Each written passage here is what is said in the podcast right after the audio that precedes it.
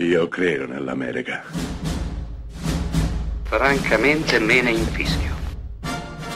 Io sono tuo padre. Anna Nishimasa. Rimetta a posto la candela. Rosa bella.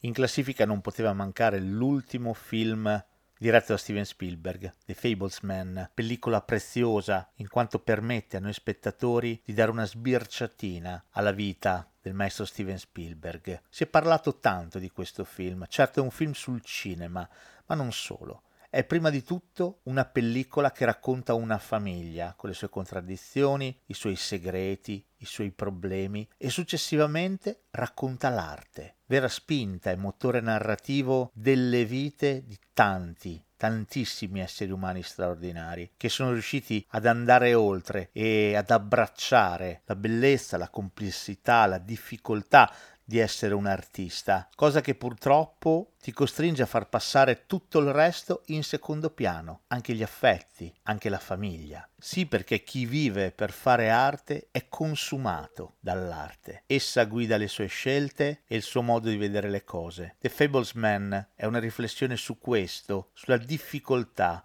di saper accettare questo peso, questo fardello che rende gli artisti spudoratamente egoisti, meravigliosamente inconsapevoli del peso che portano e del peso che fanno portare a coloro che gli vogliono bene.